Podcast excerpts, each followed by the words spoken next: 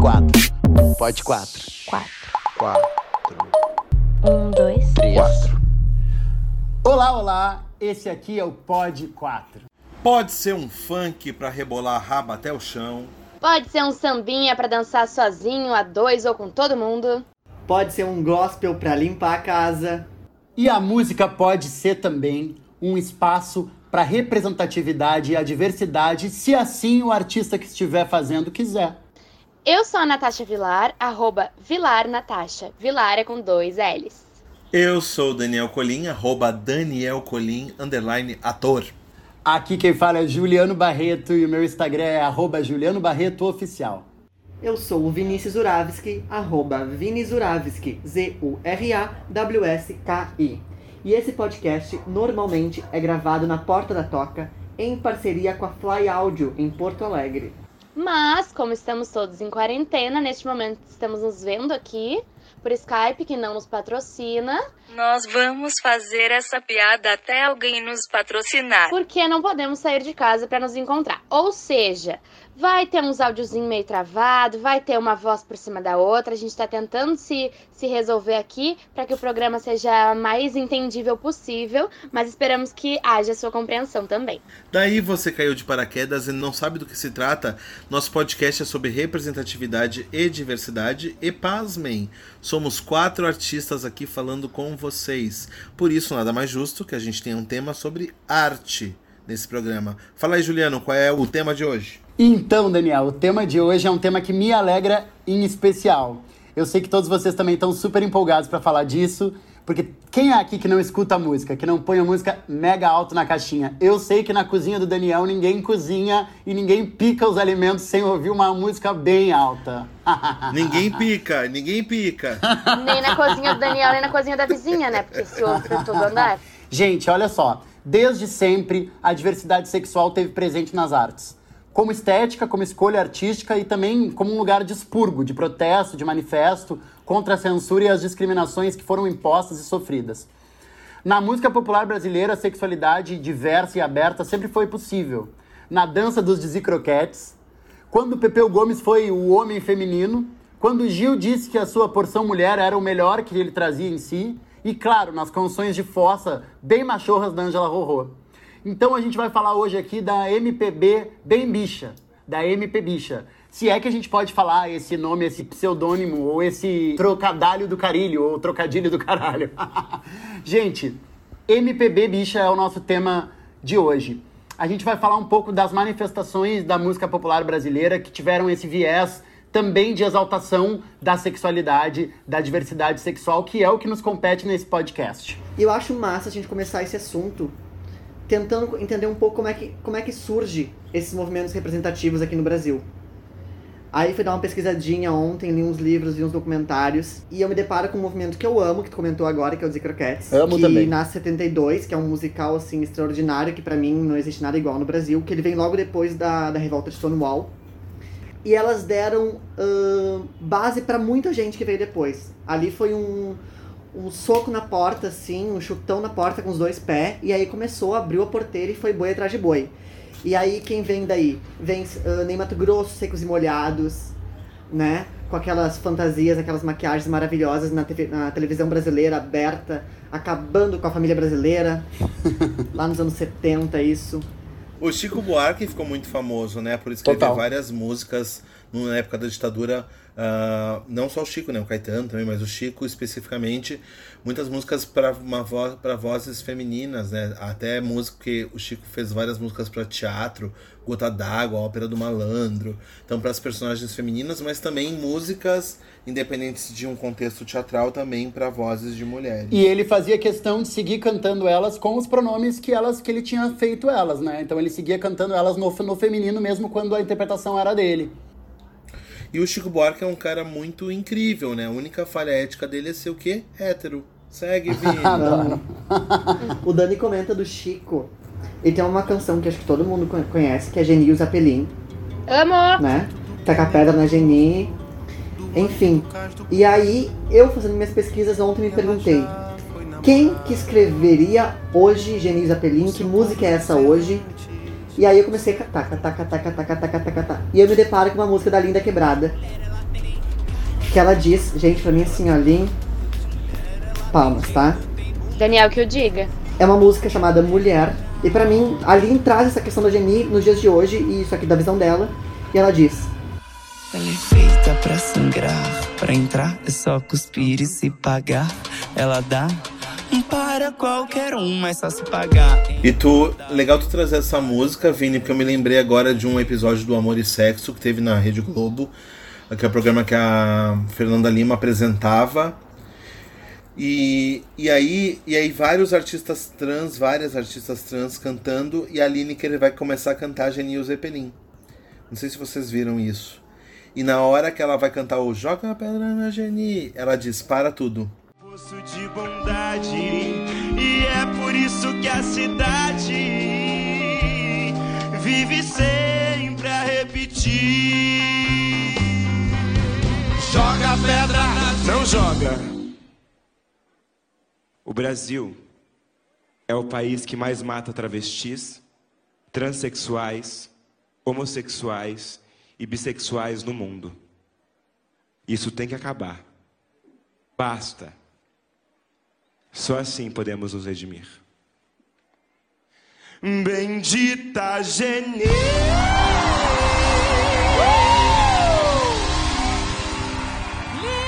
Assim, a gente está falando disso especificamente e, e foi muito interessante que nesse início o Vini trouxe também a coisa dos zicroquetes, dos secos e molhados, e aí vocês acabaram falando no Chico, e eu queria trazer um pouco para nossa reflexão essa coisa das gerações e também te ouvir isso um pouco te ouvi um pouco nisso, Dani, tu que é o mais velho. Teu cu. Mas eu, mas eu queria te perguntar, porque assim, sabe o que, que eu sinto? E eu, e, e eu não sei se eu sinto certo, mas eu sinto que quanto mais a gente sofre como sociedade, mais coisas interessantes ap aparecem, assim, né?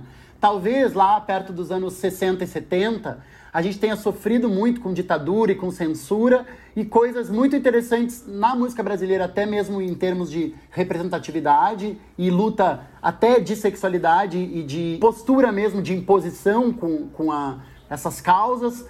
E aí hoje também que a gente vive um, outro momento obscuro de obscurantismo e de, enfim, de enfrentamento à, à diversidade, a gente vê também um momento super forte, assim, né? Com uma cena gay super forte, super, super fértil também, né?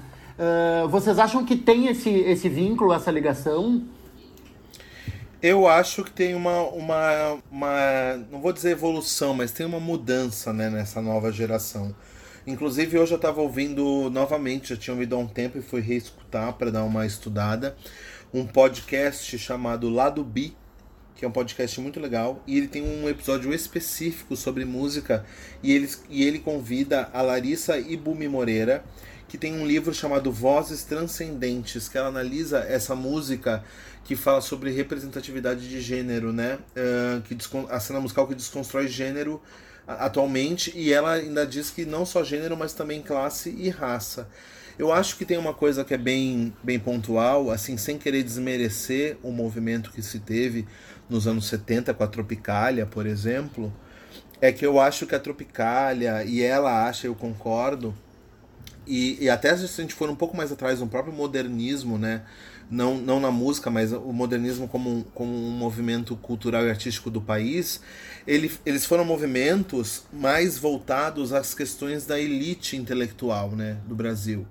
De uma, de uma classe média que, claro, a partir desses discursos, a, as classes mais uh, subalternizadas compraram a briga. Então, as que estavam preocupadas com isso, né, com esse engajamento esquerdista, digamos assim, na ditadura. Então as pessoas ouviam Chico Buarque, as pessoas ouviam uh, né, Caetano Veloso, Gal Costa, essa galera. Geraldo Vandré. Geraldo Vandré. Então, Sim, sim. então tava todo mundo pautado por essa questão, né? Eu acho que hoje uh, isso modifica um pouco porque as identidades elas se tornam muito mais plurais.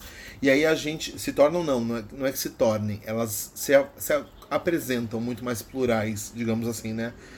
E aí eu acho que isso, isso vai reverberar na música com uma música mais plural, uma música que vem da periferia, né? É uma música que vem, ela é feita pelas travestis que estão na rua, ela é feita pela galera muito pobre da, da favela, né?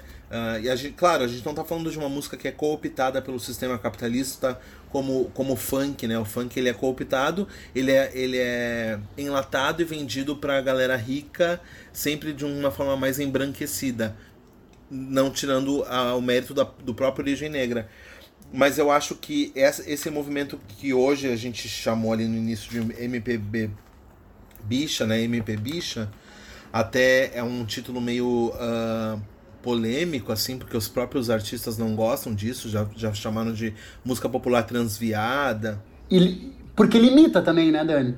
Sim, super limita. Então tem gente que chama de música popular transviada. A própria Larissa, nesse, nesse podcast, ela fala que ela mesma não acha legal o termo música popular brasileira, porque a, a própria ideia de uma música popular brasileira, uma MPB, se você fecha o olho, MPB, você vai lembrar de quem? De Nara Leão, de João Gilberto, que também jogam para um lugar intelectual. Que é super elitista, né? elitista né? né? Uhum. Então, uh, é, é, essa música ela tá mais associada com, com essa pluralidade mais periferializada, né? Uh, a Larissa chama uma atenção, eu também acho muito massa, que é a gente já via isso no próprio Ney Mato Grosso, né? Uh, lá na época dos secos, assim, é que esse discurso que vem agora uh, da música, ela não vem, ela vem muito também pela questão do, do corpo, né? Do corpo de, dessas artistas que estão no palco. Então não tem mais como eu uh, desconectar uma artista, por exemplo, como Linda Quebrada, que você sabe, eu já falei várias vezes que ela é uma deusa para mim, ela, ela é a grande artista do momento para mim. Não tem como a gente desconectar. Sabe que tu é apaixonado, essa... a gente sabe. Eu sou, casaria com ela ontem, se ela quisesse. A gente sabe. E, a gente sabe. E ela e ela no palco fazendo uma performance com um dildo, com um consolo, chupando o consolo né? Então não tem mais como desconectar. Ela faz questão de trazer esse, esse seu corpo político uhum. como um ato político, né? Então essa é a diferença, eu acho, da, da dessa, dessa mais antiga. Para mim também tem uma diferença para mim que é gritante, é óbvia e é gritante, que no início a gente tem, por exemplo, o Chico escrevendo a história da Geni e hoje a gente tem a Link, a própria Geni contando essa história. Perfeito. Uhum. É, exatamente. Perfeito, Vini. Sim. Perfeita colocação. Tem uma outra coisa que é muito importante falar, que eu acho que é a comprovação de que o que o Dani falou de classe tem tudo a ver. Por exemplo, né? É, a gente tinha lá nessa época que o Vini falou, a gente tá falando dessa coisa das gerações, né? A gente tinha lá nessa época o Dizzy Croquettes, os Secos e Molhados, o próprio Milton Nascimento, o Gilberto Gil, Caetano Veloso, é, é, enfim, o Raul Seixas de, tipo, da maneira dele, junto do Paulo Coelho, né? Que de alguma maneira também eles indiretamente falavam sobre bissexualidade, mas mais metaforicamente, né? Enfim, a gente tinha uma série de pessoas falando e, e assim, eles estavam querendo um lugar ao sol, na, tipo, nessa dita MPB, né? Então eles estavam ali super batalhando, ainda eram, eram pobres, lutando pela, pela vida e tal, pela, por um lugar ao sol. Hoje, por exemplo, aí eu vou trazer um bafo pra gente comentar, porque nós aqui do podcast a gente ama um bafo, né, gente? Então assim. Ah, eu não. Ah, tu não é fofoqueiro, né? nem é fofoqueiro. Vigésimo, oitavo prêmio da música brasileira foi dedicado ao Ney Mato Grosso, tá? Bicha maravilhosa, artista incrível, que eu acho sensacional. Dançarino, iluminador, cantor incrível. Nossa, maravilhoso, né? Ele foi o homenageado dessa edição. E ele disse numa entrevista que o que ele faz com a sexualidade dele não é a coisa mais importante da vida. Isso é só um aspecto em terceiro ou quarto lugar. Né? Mas que, que ele. que gay é o caralho, ele é um humano, uma pessoa muito mais importante do que ser gay.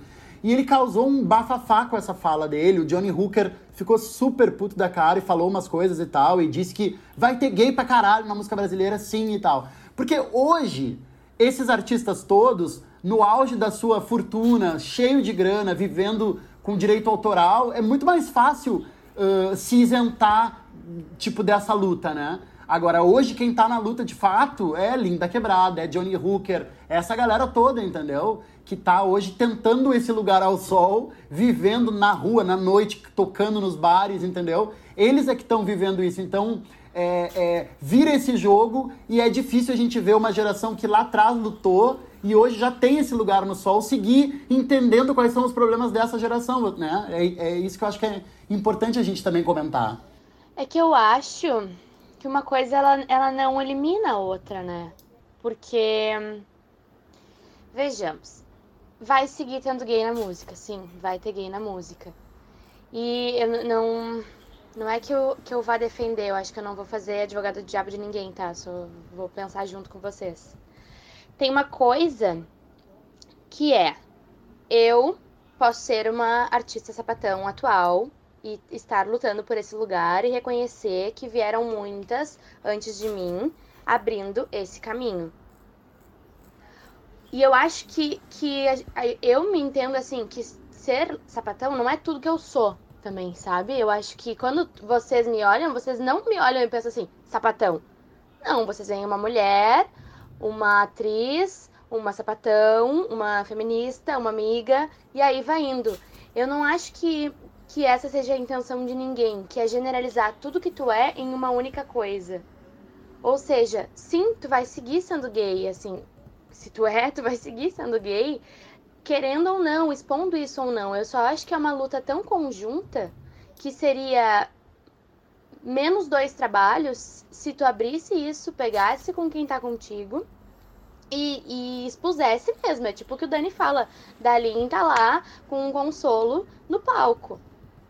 Eu acho que, que se é isso que tem que, que para mostrar e que tem que ser mostrado, então vai e faz. E assume a, a tua personalidade de identidade, porque porque eu não. Não sei direito, assim, se, se tu é isso, qual é o, o problema? Não sei até que ponto eu entendo a colocação dele também, sabe? Tá, deixa eu, deixa eu só falar uma coisinha. É eu acho que nesse caso sim é uma questão geracional. Porque na época dos anos 70 não se entendia como algo importante para o movimento questões mais uh, específicas como, como raça, como sexualidade. Então, sexualidade era algo que não deveria ter, ser colocado em pauta enquanto disputa, né? Tu não ia fazer uma passeata na rua em plena ditadura para falar sobre ser gay ou ser sapatão ou ser bissexual. Isso não era tão importante, tinham outras demandas mais importantes naquele momento. Então, o próprio movimento de oposição esquerdista, ele não via isso com bons olhos, né? Então, é o que o Preciado sempre falou que as, as próprias margens criam suas margens. E hoje uh, uh, esse sujeito ele tem esse direito, né? Ele se entende que isso também é importante se dizer, porque ele também é composto dessa, dessa questão. Então a sexualidade faz parte dessa identidade, né? O gênero faz parte dessa identidade, sim, porque isso, isso modifica o próprio cotidiano dessa pessoa. O que o Dani está falando é, é, é, é imprescindível para o nosso assunto, e eu acho que isso que o, que o Dani está falando, Natasha, é, é, é fundamental. Por exemplo, tá? Acho que se a gente vai falar, um, fazer um programa hoje sobre arte, sobre música e sobre música e sobre uma, uma música transviada, a gente não pode deixar de falar sobre uma das maiores vozes da música internacional. Ele, ele para mim, na minha opinião, foi um dos maiores cantores, um dos maiores crooners da humanidade, já que já viveu na, na face da Terra, que é Calbi Peixoto. Um gênio da voz, um gênio da voz. Gente, esse cara é um mito, um mito da voz. É, para mim, ele tem o mesmo nível como cantor de Frank Sinatra, Tony Bennett. É um, é um gênio, tá? Só que, olha só, vejam bem qual foi o discurso contado sobre ele. Ele teve que, durante toda a sua carreira, pagar mulheres para invadir o palco e, e jogar em calcinha e ele, e ele dar beijos e corresponder a isso porque não se comportava ter um ídolo como ele, gay, sendo que todo mundo sabia que ele era gay, que ele usava ternos de lantejola porque ele adorava brilhos, paetês, mas não se comportava ter um ídolo gay. Então, ou seja, ele teve que colocar a sexualidade dele numa gavetinha, deixar ela guardada e, e, e teve que colocar ela assim para quartos de hotéis, para, sei lá, né, saunas ou, ou, ou esses, esses, esses lugares obscuros, porque na linha de frente né? Tinha que estar tá guardado isso, porque não era possível re revelar. Então eu sinto que é uma coisa geracional e o que o Ney Mato Grosso e o Johnny Hooker estavam discutindo naquilo onde começa a nossa questão é que, é que talvez o Ney Mato Grosso quer ter resguardado o direito dele de que a homossexualidade seja só mais um detalhe da arte dele, e o Johnny Hooker quer ter todo o direito dele e de uma gama de artistas da homossexualidade ser o primeiro discurso da sua obra. E ele tem todo o direito, junto com artistas como a Pablo, a Glória e outros novos que meu, o primeiro assunto que eu quero falar é sobre a minha homossexualidade. Eu quero cantar e gritar isso na, no refrão das minhas canções. Eu tenho todo o direito disso. E tenho direito. Eu acho que assim, concordo com tudo que foi falado até agora. A minha fala também não é pra dizer que o que o Ney falou é correto, porque eu também não entendo muito bem o, o, o contexto todo da história. Mas também penso que o que ele pode falar pode ser muito aquela coisa que tem uma cena do show do, do Dzi que é que eles falam assim uma coisa uh, nós não somos homens não somos mulheres nós somos pessoas. Talvez possa também levantar essa história durante, na, na fala dele do tipo nos respeite também como pessoas. Não sei se cabe no caso esse, essa bandeira para essa história porque eu não sei o contexto todo da fala mas essa fala dele separada pode ser que talvez levante esse assunto também. Pois, por isso que eu me perco um pouco nessa discussão, porque a gente tá falando de direitos, sabe? Que é o que o Ju diz. Um tem o direito dele, o outro também tem o direito dele. Tá, tá então. Então tá. Então é isso. Próxima. Não, os dois, acho que os dois estão corretos. Eu uh, uh, acho que cabe mais a gente tentar entender a, a, questão. Por exemplo, eu ouvindo os dois depoimentos, eu acho utópico a, a, o posicionamento do, do Ney Mato Grosso. Que para mim também é um dos artistas mais incríveis que o Brasil já teve. Assim, eu já me peguei, às vezes, vendo. Uma vez eu passei na sala, assim, ele tava cantando uma música parado na TV. O sangue latino ele cantando parado. Eu, eu congelei. De tão impressionante que esse homem é em cena. Ele é incrível, inacreditável. Mas eu acho utópica essa ideia. Eu acho utópica uh, tu falar que a gente é ser humano. É quase aquele discurso que se tem que é tipo, nós somos todos iguais, a gente tem que se respeitar. Quando não é verdade, assim. A gente numa sociedade é pautado por questões de gênero, de sexualidade, de raça, de etnia, de classe social. Então, é, talvez Claro, não estou falando que é fácil para o Ney ter feito isso, como foi fácil para ele ter feito tudo aquilo durante a ditadura. Não é isso que eu estou querendo dizer. Mas é que tu pegar, por exemplo, hoje, uma Jupe do bairro, que é uma cantora travesti, negra, pobre, uh, gorda, uh, é, não é tão simples assim, é, sabe? Dizer que ela é uma pessoa, quando todo o discurso social diz o contrário, diz que ela não é uma pessoa. A gente vive num contexto social que diz que a travesti não é uma pessoa, ela é um animal.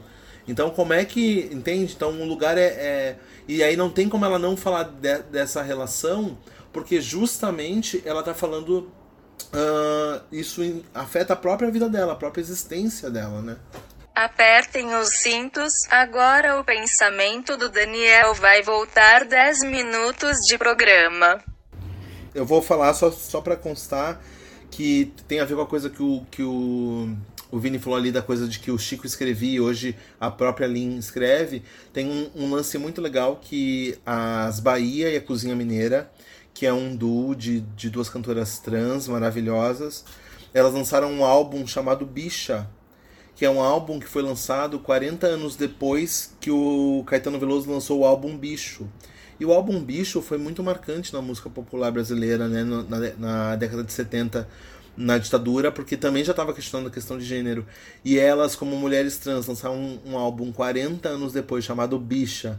Isso é muito particular e diz muito sobre o que a gente está comentando nesse, nesse episódio.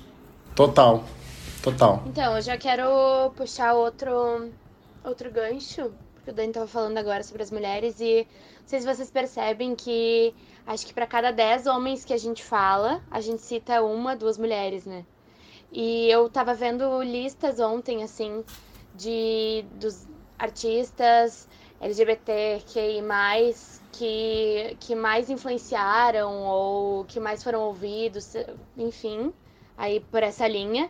E geralmente é assim, uns quatro homens, vai uma mulher. Mais quatro homens, uma mulher. Nas listas que eu abri. E outro ponto que é muito importante de ser dito é que nas descrições dos homens era muito sobre as músicas, sobre os sucessos, sobre por onde circulou, sobre o que, que fez, sobre o que, que falou. E, em, sei lá, 70% das descrições das mulheres tinha algo relacionado aos homens. Música de quem que elas cantaram, na banda de quais homens elas estiveram. Então, por exemplo, a Cássia Eller é uma que, que quando ela, ela vão descrever ela falam sobre gravações que ela fez com o Caetano, com o Nando, com o Renato Russo, Nando Reis Caetano Veloso, sabe? Que ela foi apadrinhada, que teve essa filiação. Daí vão falar da, da Maria Gadu. Aí, a- não, não falaram, a Maria Gadu não tá na lista. Quando falam de Caetano Veloso, aparece uma Notinha. um, um videozinho dele cantando com a Maria Gadu. E daí tem assim, ah, Maria Gadu está- esteve lá. Ponto. Mas não se fala dela. Em momento algum. Aí eu não sei exatamente quem que tava aqui. Sei sim.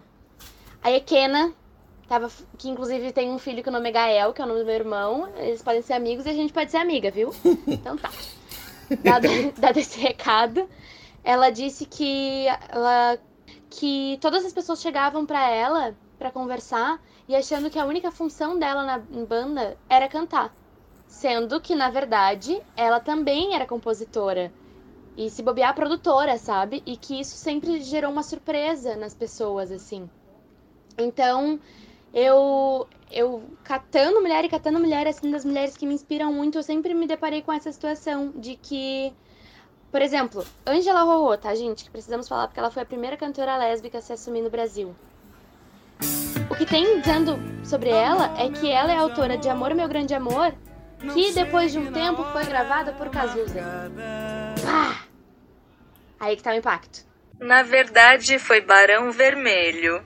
Ou seja, tu apresenta mulheres falando de homens, ou tu tá apresentando homens, daí tu cita, assim, uma pinceladinha, um enfeite, um, um morango em cima do bolo, falando sobre a mulher. Que tem um papel importante tanto quanto. E o que eu tenho sentido na MPB atual é isso. É que tem um monte de sapatão ralando cu na foice pra conseguir um espaço que, e não tô comparando, relacionando, enfim, eu acho que tem mais é que a gente se aplaudir, se apoiar, todo mundo, as bi, as trans, as gay, as sapatão, e quem mais vier, porque qualquer espaço adquirido neste meio é um mérito nosso, de todo mundo, mas eu tenho visto muita sapatão ralando, e, mas ainda assim eu acho que o nosso espaço é ainda menor. Sendo que, olha só, Natasha, sendo que eu preciso trazer um dado de números aqui oficial pra vocês, que vocês vão cair o cu da bunda, tá? Já usando as expressões que usam o cu lá do outro programa.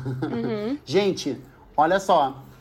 Junta todas as bichas homens da música brasileira. Não vale os enrustidos, tá? Que são muitos. não vale os enrustidos e não vale quem tirou a guitarra do armário faz pouco. As Ah. bichas assumidas, junta todas. Junta todas, não dá o dinheiro que juntou uma mulher sapatão. Gente, a força das mulheres sapatão na música brasileira é inacreditável. Vocês sabiam que os discos mais caros da música brasileira são os discos produzidos pela Tá, ami- amigo, desculpa, me per...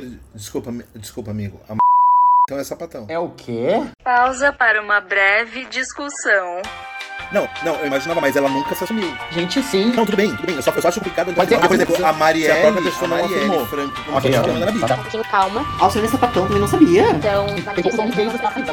Todo mundo acha, né? Ok, eu vou tomar a frente do programa. Vamos ouvir um áudio que uma convidada mandou. Um, Dois. Três, pode quatro. o que tá rolando pelo mundo? Olá, Pod 4. Olá, ouvintes desse podcast maravilhoso e necessário. Eu sou Aya, cantora aqui de São Paulo, ex-participante do The Voice Brasil. Inclusive foi lá que eu conheci o Juliano Barreto, esse cantor ímpar, ser humano incrível que eu admiro muito, e integrante dessa bancada. Bom, me convidaram para falar sobre música, algo que eu amo. Mais do que isso, falar sobre a representatividade LGBT na música brasileira.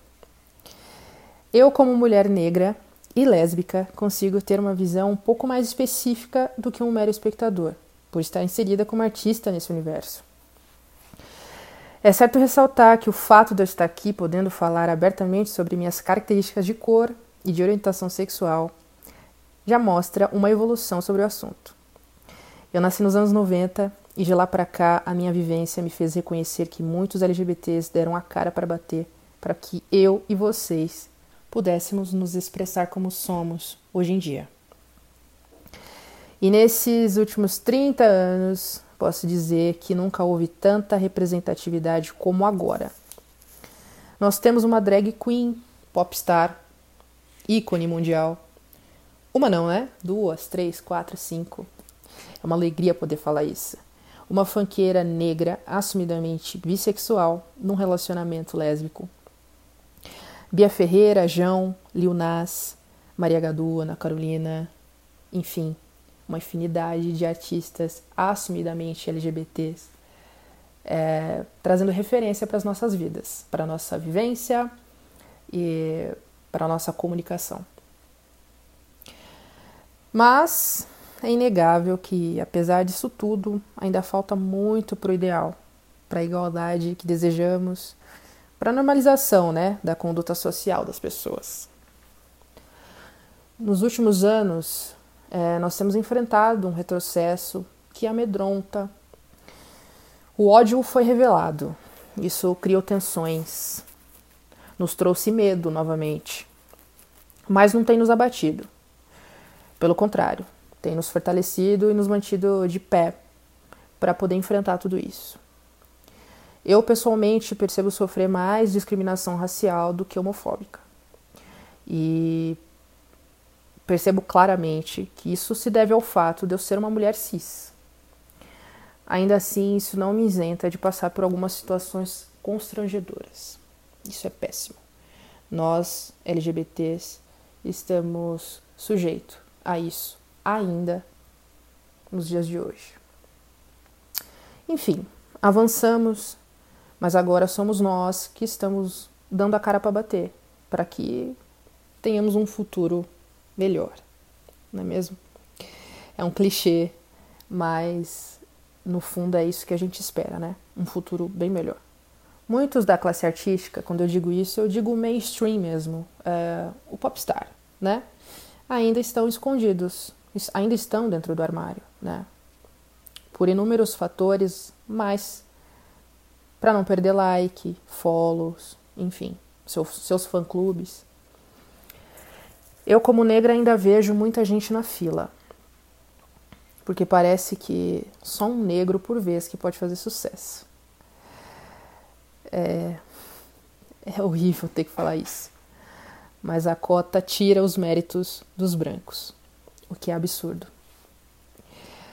Bom, pessoal, espero ter contribuído para esse podcast, para esclarecer algumas questões, talvez, é, pelo menos, né, pelo meu ponto de vista. E é isso. É, obrigada mais uma vez ao Pod 4 pelo convite. Eu adorei participar. E quero dizer aos ouvintes que eu vou adorar recebê-los em minhas redes sociais. É, estou como aya.oficial no Facebook e no Instagram. E tem os meus singles lançados no YouTube, Spotify, Deezer, enfim, qualquer plataforma de música que você tenha aí. Pode procurar Aya Oficial. Eu vou ficar muito feliz de você ouvir minha música, ok? Então é isso. Até a próxima. Muito obrigada. Eu fico por aqui. Tirando o sucesso inacreditável dessas mulheres maravilhosas, sapatões ou bi, sapatonas ou bi, enfim, Dani, e o sucesso das, das drags nesse, desse Brasil que estão enlouquecendo as paradas de sucesso? Me fala. É, gente, nós estamos. É, é, é, até meio ridículo a gente ignorar o que é a potência da Pablo Vittar no cenário pop brasileiro hoje, né? Internacional, né? Internacional, a gente não. Acho que nunca imaginamos que, que uma drag queen, um, um sujeito LGBT, chegaria a esse, a esse ponto, porque é uma pessoa que também traz essa visibilidade. É, entendem quem está ouvindo a diferença? Porque, por exemplo, Cazuza uh, escrevia, cantava suas músicas, lá, lá, lá com teor homoerótico, mas era sempre num, numa coisa meio dúbia. E aí você tem um, a Pablo Vittar, que ela lança uma música chamada, por exemplo, Amor de Quê, que é o Amor de Kenga, onde ela fala que tem muitos homens bonitos e que ela sai rolando que nem uma Kenga e faz um clipe musical como aquele, que ela vai trocando de homens o clipe inteiro, que aliás foi um clipe que ganhou a PCA de melhor clipe do ano passado. Então ela joga, ela traz isso evidenciado desse amor homo homoafetivo, né? Então, é, como flutua. Então a, a potência da música ela está intrinsecamente ligada com essa identidade. Então a gente vem com um discurso que vem impulsionado, sobretudo pela Pablo Vittar no Brasil, mas que vem de arrasto com drags incríveis, como Glória Groove, que eu amo, né? Como uh, várias outras drags que também cantam. E além da questão da drag music, que as bichas enlouquecem. É, semana passada, ou retrasada, a, a Pablo lançou o último álbum dela e a música Rajadão já tá assim enlouquecendo até as crentes nas igrejas. Meu amor. É, as crentes tudo rodando o cabelo, cheirando pó e tal. Adoro. E. E a gente. e a gente também tem, não, que não é a mesma coisa, eu sei, mas só para só pra tentar pontuar também uma outra potência musical que é o discurso cantado das, das cantoras e cantores trans. Que isso também é uma, é uma hiper novidade em termos de visibilidade, né? Então você tem uma Linda Quebrada, você tem uma Lineker, você tem as Bahia Cozinha Mineira, uh, ainda é muito difícil. Uh, Na Jupe do bairro. A Jupe do bairro. Ainda é muito difícil uh, Alice Guel, a própria Valéria Barcelos, que teve com a gente aqui. Uh, ainda é muito difícil a gente encontrar alguns homens trans uh, com esse espaço também na música. Hum. Mas só para dizer de como esses discursos eles estão encontrando essas frentes, né? Essa, é por isso que a que a que a Larissa comenta que ela, ele tem um panorama muito mais plural, né? Porque ele está centrado em uma ideia de micropolíticas, né? Ela, a, a, esses sujeitos falando dessas suas micro-realidades e afetando outra, outras realidades similares. Né? Gente, como é bom, né, evoluir, adquirir um conhecimento, porque sabe quanto que há um tempo atrás eu ia entender que MPB abrangia além de o que gira ali em torno de Alice Regina? Uhum. Nunca, sabe? E isso era uma discussão do começo do programa, mas que eu fiquei pensando até agora, assim, isso ficou batendo na minha cabeça, porque há pouquíssimo tempo atrás eu, eu achava que tinha funk, que tinha reggae, que tinha pagode, que tinha samba e que tinha MPB. Que era essa outra parte da música que eu não sabia dar nome. era o resto. Exatamente, Natasha. Eu vou falar uma para vocês aqui.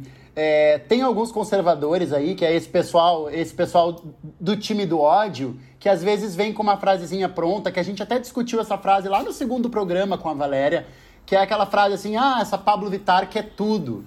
Ah, agora os trans querem tudo, agora os bichas querem tudo, as sapatonas querem tudo. E a gente não quer tudo. Né? E é, elas não querem tudo, eles não querem tudo. Só para vocês verem como eles estão completamente errados de dizerem essa frase, eu separei aqui para vocês verem o ranking das 10 músicas mais tocadas em 2017, 2018 e 2019. E nesses rankings das 10 músicas mais tocadas no Brasil, em nenhum deles, desses últimos três anos, aparece nenhum artista LGBTQI. Ou seja, mesmo com todos esses artistas que a gente citou nesses 40 minutos de programa que a gente já vem aqui falando, tendo esses artistas incríveis na música brasileira, tendo Johnny Hooker, tendo Lineker, tendo Pablo, tendo Glória Groove, tendo Caetano, Gil. Olha quantos artistas incríveis que a gente citou aqui e estamos esquecendo de mais um monte. A gente tem assim, Lua Santana, Henrique Juliano, Zé Renato, Maiara e Maraísa, Gustavo Lima, Marina, Mar Marília Mendonça, Simone e Simária. Aí lá em 2018 a gente tem uh, Marília Mendonça, Matheus e Cauã, Jorge Matheus, Gustavo Lima, aí 2019. Olha, vocês vejam como não tem nenhum artista trans, nenhum artista. Todos são cis e todos são hétero. A gente tem depois de 2019 Gustavo Lima, Zé Renato, Léo Magalhães, Thiago Brava, Jorge Matheus, Eduardo Costa, Marília Mendonça, nenhum artista LGBTQI. Ou seja. Tem uma coisa muito pontual aí, eu acho, tá? Que é o seguinte muitas dessas artistas que a gente está levantando nessa nova música brasileira, que aconteceu há poucos anos, né? Elas se fazem a, a, avulsas das gravadoras, das grandes gravadoras, porque, as grandes gravadoras seguem perpetuando os próprios estilos que são muito comandados pelo homem branco cis hétero. Né? Às vezes a mulher branca consegue ir de arrasto. Então, todos esses que foram citados aí são artistas que são mantidos por grana de gravadoras, né? Esses artistas que a gente está falando, muitos deles despontaram pela internet, né? Então, tipo assim, Johnny Hooker tinha já um, um, um, um povinho lá em Recife, bombou em Recife até vir para São Paulo. A Loé de Luna bombou em Salvador, veio para São Paulo. Então, a Lineker explodiu na internet com um clipe do zero, né, produzido independente. Então, ainda a gente está falando, esse ranking ele tá pautado numa, num espaço de grana, né? A grana tá bancando ainda de mainstream, essas né? pessoas. Então, quando, quando ah, esse povo diz que a gente quer tudo, sim, a gente quer tudo. A gente quer esse espaço da grana que, que circula só numa, numa parte da população, sabe? Porque a gente que também, também é nosso. que também é nosso, que a gente tem talento tão grande quanto, entendeu? É. E mais do que ocupar os espaços do, do, da, da mídia, a gente também tem que ocupar os espaços de poder que determinam quem está nesses espaços da mídia, né? É, gente, e, e o que eu- acho que é importante para você que está em casa ouvindo é ter esse discernimento. Eu imagino que você já tenha, mas só para a gente estar no mesmo diálogo, é que a gente tem que cada vez mais valorizar é, essa galera que está numa representatividade falando do que, é- do que nos interessa. Porque a música, ela é sim um espaço, a música é a arte de construção de mentalidade, de construção de representatividade. É muito, é, a gente falou esses tempos no episódio de gordofobia. É muito incrível quando você tem na capa da Marie Claire a Liso, uma mulher gorda e negra. É muito legal quando você tem a Pablo Vittar cantando no, B- no BBB. Eu odeio BBB, mas ela tá lá. É um programa visto pela, pela família tradicional brasileira, né? O Gabriel falou isso também. A Lady Nada falou isso num episódio antigo nosso. Então, a, a gente fomentar essas redes sociais, porque hoje os artistas eles são contratados para shows não tanto eh, se o disco vende muito, mas sim pelo, pela quantidade de seguidores. A gente está gravando esse episódio hoje, um dia depois da live que o Jorge e Matheus fizeram no Instagram, eu acho, que levantou 3 milhões de pessoas escutando. Não tô questionando o trabalho do Jorge Matheus, eu nem sei quem é Jorge Matheus. Ah, Eles estão lá no ranking dos mais mas, ouvidos. assim, hoje, isso foi ontem, e hoje tá acontecendo um festival, 5 de abril hoje é a no- a nossa gravação. Primeiro festival LGBT do Brasil, feito só por pessoas trans. Chama-se Festival Marcha. Entre na sala. Alice Guel, Linda Quebrada, Lineker. E eu duvido que vai levantar a grana que levantou. E isso porque a gente às vezes não, não direciona o nosso foco para essas pessoas que a gente também gosta. Entendeu? Acho que, acho que a gente tem que pensar um pouco mais nesse lugar. Até porque a música, eu diria que ela é. Todas são, mas a música é a arte da reprodução, né? Toda vez que a gente dá play na mesma música, a gente tá reproduzindo uma mesma melodia, um mesmo discurso, uma mesma pessoa cantando. Então, e a música é imprescindível pro nosso dia a dia. Se a gente vai reproduzir tantas vezes algo, então que seja algo que nos representa de verdade, assim, né? Pessoas, o discurso, o, o, o ritmo, entende? A gente precisa disso. Gente, ano, ano passado. Ano passado eu morri, mas esse ano eu não morro. Ano passado, na beira da praia, eu vi a coisa mais fofa da MPB bicha, ou da MP. de- dessa MPB que a gente tá falando. Sabe aquelas crianças, assim, aqueles nenês com aquelas coxas bem fofinhas que saltam pra fora, assim? Sabe aquelas nenê, assim? Na beira da praia, na areia, assim, ela veio e falou pra mãe, assim: Mãe, eu adoro as músicas da Pablo. Adoro. Eu achei aquilo tão lindo, eu achei aquilo tão lindo, porque ela disse, eu adoro as músicas da Pablo. Ela já sabia exatamente falar os pronomes no lugar certo, tudo certo. Quer dizer, na cabeça dela tá tudo certo, ela já vem com fresquinha, pronta para essa nova vida, para essa nova música, para essa nova representatividade. Eu achei muito fofo. E quando a gente fala em representatividade, olha o que é, por exemplo, uma letra de música de um cantor como Rico da Lazan, que é um rapper preto, bicha, que diz: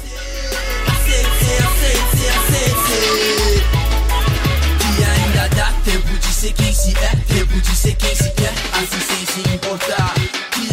Muito foda, Rico da Lazan. E ainda falando em rap, tem a galera da Quebrada Queer, vocês conhecem? São cinco bichas que fazem um rap bem ousado e afrontoso.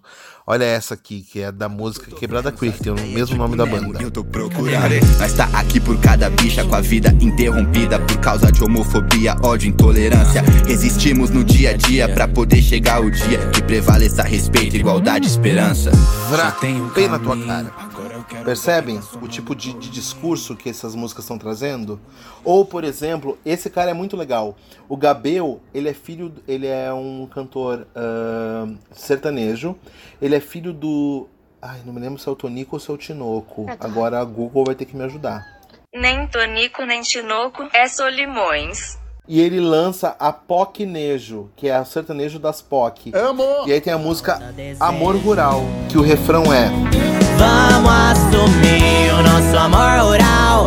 Sai desse armário e vem pro meu curral. Como nós nunca se viu, duas potranca no cio, num cruzamento adoidado. Vamos assumir o nosso amor rural. Essa enxada e pega no mel. Quero montar na sua cela, cavalgar até ela descobrir que nós é viado.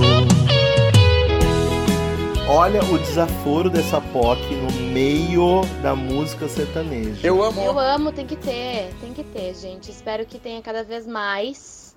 E que você, querido ouvinte, que ainda não introduziu a MPB, essa que a gente tá falando, no seu dia a dia, por favor, o faça. Porque você não sabe o que tá perdendo. E a sorte é essa, né? Que essa música é feita pra nos representar, mas pra todo mundo ouvir. Então aproveita, porque é um conteúdo de qualidade, não te preocupa. Esse, con- Que o que é bom não é só o que tu ouve. esse convite que a Nath traz, eu quero enfatizar ele com uma fala da Valéria no nosso segundo episódio, que é, tu tem tempo de pesquisar a música brasileira? Então bota cinco letrinhas mais lá, música brasileira trans. A gente tem tempo, cinco letrinhas não vão nos tirar um tempo, não vão nos, nos acabar com o nosso dia. Pesquisa, pesquisa porque tem. E eu tava pensando muito esses dias, desculpa, Ju. ah, eu comentei com umas pessoas e, e deu uma polêmica, até a gente tá encerrando o programa, mas é só. Eu queria deixar essa, essa pulga atrás da orelha de vocês. Ah, tem um, um bloco de carnaval aqui em Porto Alegre que se chama Ai que Saudades do Meu Ex. Que faz uma referência clara ao, ao Lula, a questão né, do ex. Eu já, eu já fui várias vezes, adoro o bloco, adoro as pessoas e tal. Ah, e é- só que aí, no meio do bloco de carnaval, tocou uma música, tocou música do Chico Buarque, tocou só música dessa época, tá? E isso me fez muito pensar, porque assim, eu amo o Chico Buarque, eu acho para mim ele é um compositor que eu sempre amei desde sempre, assim. E mas me fez pensar muito do quanto essa esquerda atual ainda está distanciada dessa galera ah, mais periférica e, e fomentando essa periferia.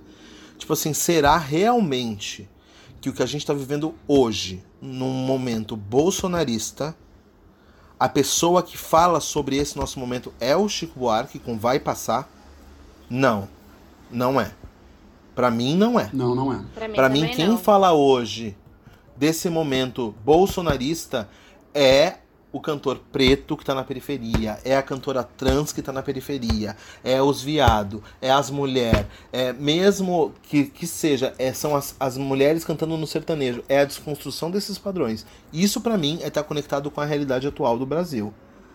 Amo Chico. Chico, me procura. Eu também casaria contigo ontem, se tu quisesse. E com essa pulga atrás da orelha, eu acho que a gente vai se encerrando, né, gente? E eu queria dedicar esse, esse programa, não sei se vocês se vocês se vocês se vocês botam fé comigo, se vocês botam a mão aqui junto comigo, mas eu queria dedicar esse programa a dois artistas brasileiros que nos últimos anos tiraram o microfone, tiraram a guitarra do armário e estão colaborando muito com a gente, que é a Daniela Mercury Diva e o Lulu Santos, que no último ano tirou a guitarra do armário, assumiu o relacionamento dele com o namorado dele. E que por mais que tenha sido tarde, que o Lulu Santos tenha feito isso, como é importante pra gente ver que aquela frase que ele escreveu, que todo brasileiro sabe cantar, que a gente considera justo toda forma de amor, foi escrita por um cara que é gay, que namora e que pediu o namo- namorado dele em casamento. Sabe? É importante. É sempre importante que a representatividade se faça em cima do palco para um milhão de pessoas, sabe? A gente precisa disso. Vamos botar nessa lista aí também Ludmilla, rainha. Rainha. Ludmilla, amo. Vem pro Vale, vem pro Vale. Vem pro Vale. Vem pro Vale. E quem já tá no Vale e ganha dinheiro, nos patrocina, nos divulga. Tá louca. Ai, Juliano, posso pedir uma coisa pra encerrar? Pode. Acho que é uma coisa, não sei se você vai. Eu odeio isso que eu vou fazer, mas eu queria fazer. Pode, pode fazer que eu faço. Ai, meu Deus, eu já vou mandar meu beijo antes, tá, gente? Um beijo. É que você nunca fez aqui no Pod 4. Eu odeio fazer esse tipo de coisa, mas você podia cantar pra nós uma música, né? O que vão dizer de nós? Seus pais, Deus e coisas tais. Quando ouvirem rumores do nosso amor. Baby, eu já cansei de me esconder entre olhares e sussurros com você. Somos dois homens ou duas mulheres e nada mais. Eles não vão vencer, baby, nada de ser em vão. Antes dessa noite acabar, cante comigo, essa é a nossa canção. E flutua, e flutua. Ninguém vai poder querer nos dizer como amar. E flutua, e flutua. Ninguém vai poder, ninguém vai poder querer nos dizer como amar. Obrigado, boa noite, Pode 4. Era isso, gente. Ai, tô todo arrepiado. Boa noite, é Boa ótimo. noite, bom dia, boa tarde, Beijo pra gente. vocês. Beijo. Boa madrugada pra quem é de madrugada. Beijo.